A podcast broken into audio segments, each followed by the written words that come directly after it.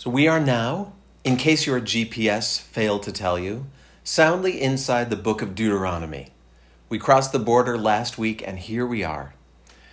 Deuteronomy is a late book of Torah, we think, full of political agenda, full of revision. But on its surface, it is the story of the children of Israel at the end of their 40 years of wandering. They are a new generation poised to step into the promised land a generation that did not know slavery. And so Moshe, our prophet and teacher, stands at the front of the assembly of the people and he tells them their story. He tells them about the exodus from Egypt and about their wanderings and their squabbles and their battles and all the laws they agreed to at Sinai.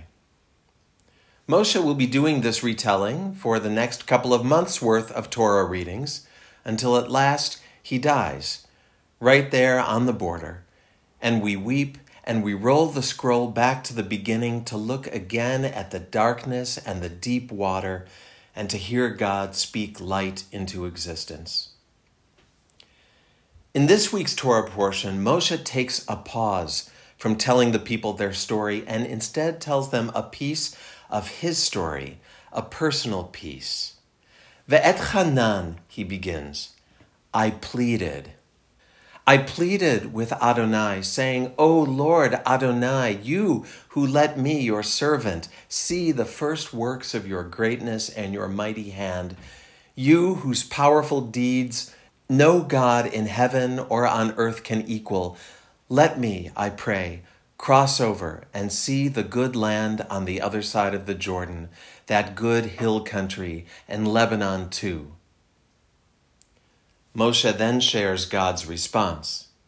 He says, Adonai was wrathful with me on your account and would not listen to me. Adonai said to me, Enough, never speak to me of this matter again. It is a moment of shocking bitterness. Moshe, having given over 40 years of his life in the thankless task of leading the people, being denied the reward the younger people will reap and casting blame on us, the people, for his not getting what he thought he deserved. Moshe is a mess here desolate, angry, resentful. He will not leave to see his mission fulfilled, despite his giving that mission everything he had. But Moshe is not the only person to feel desolation. Yesterday was Tisha B'Av, our day of collective grief and mourning. Many of us gathered on Zoom Wednesday night and spoke of the grief that we carry every day. Some of it personal and intimate, the loss of loved ones, but much of it was global and shared. The destructions of war, the discrediting of kindness, the dismantling of democracy, the disregard for suffering, the desecration of our planet and our fellow beings a multidimensional, pressing desolation. This was the first year that I really noticed the fact that this Torah portion, Moshe's uncontainable grief, sits in such close proximity to Tisha B'Av. I realized that even though we go through Tisha B'Av and we mourn and we envision, even though we begin to foresee and speak of a future that can grow out of the broken shards of the present, we all suffer Moshe's fate. None of us will live to reach the promised land. Whatever world of safety and kindness and beauty we dream up, whatever world of suffering relieved, whatever renewal and restoration of this Eden, full of plants and animals beyond count, whatever better moment we dream up, even if we set it in motion with our own hands and our own tears, we will not see it completed. We will not live to see that promised land no matter how long our lives, and may they be long and happy, and no matter how quick the healing, and may it come dizzyingly fast. This is the nature of our mission here on earth to give ourselves over to what is needed to give ourselves over to the cause of life, even knowing that the arc of its fulfillment is longer than the days allotted us. But Tisha B'Av ends on a note of comfort. It is followed tonight by Shabbat Nachamu, the Sabbath of comfort. We read the famous words of Isaiah Nachamu, Nachamu Ami, take comfort, take comfort, my people. But what comfort is there when the brokenness is so deep and will so clearly outlive us? Maybe this Shabbat's Torah portion gives us a hint. Because after God says to Moshe in response to Moshe's plea, Do not speak to me of this again, God does not cease speaking. Instead, the divine offers an instruction to Moshe, telling him to do something, something that is not strictly required for the advancement of the plot of the book of Deuteronomy.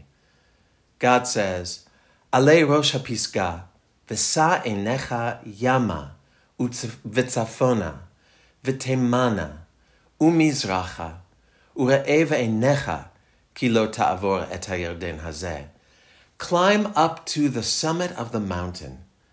Cast your eyes west and north and south and east and see with your own eyes and here is where the Hebrew is ambiguous. On its surface, it seems to say, See with your own eyes that you will not cross this Jordan River, which might be God trying to help Moshe reconcile with his fate. But you could read the Hebrew phrase instead as, See with your own eyes this Jordan River that you will not cross.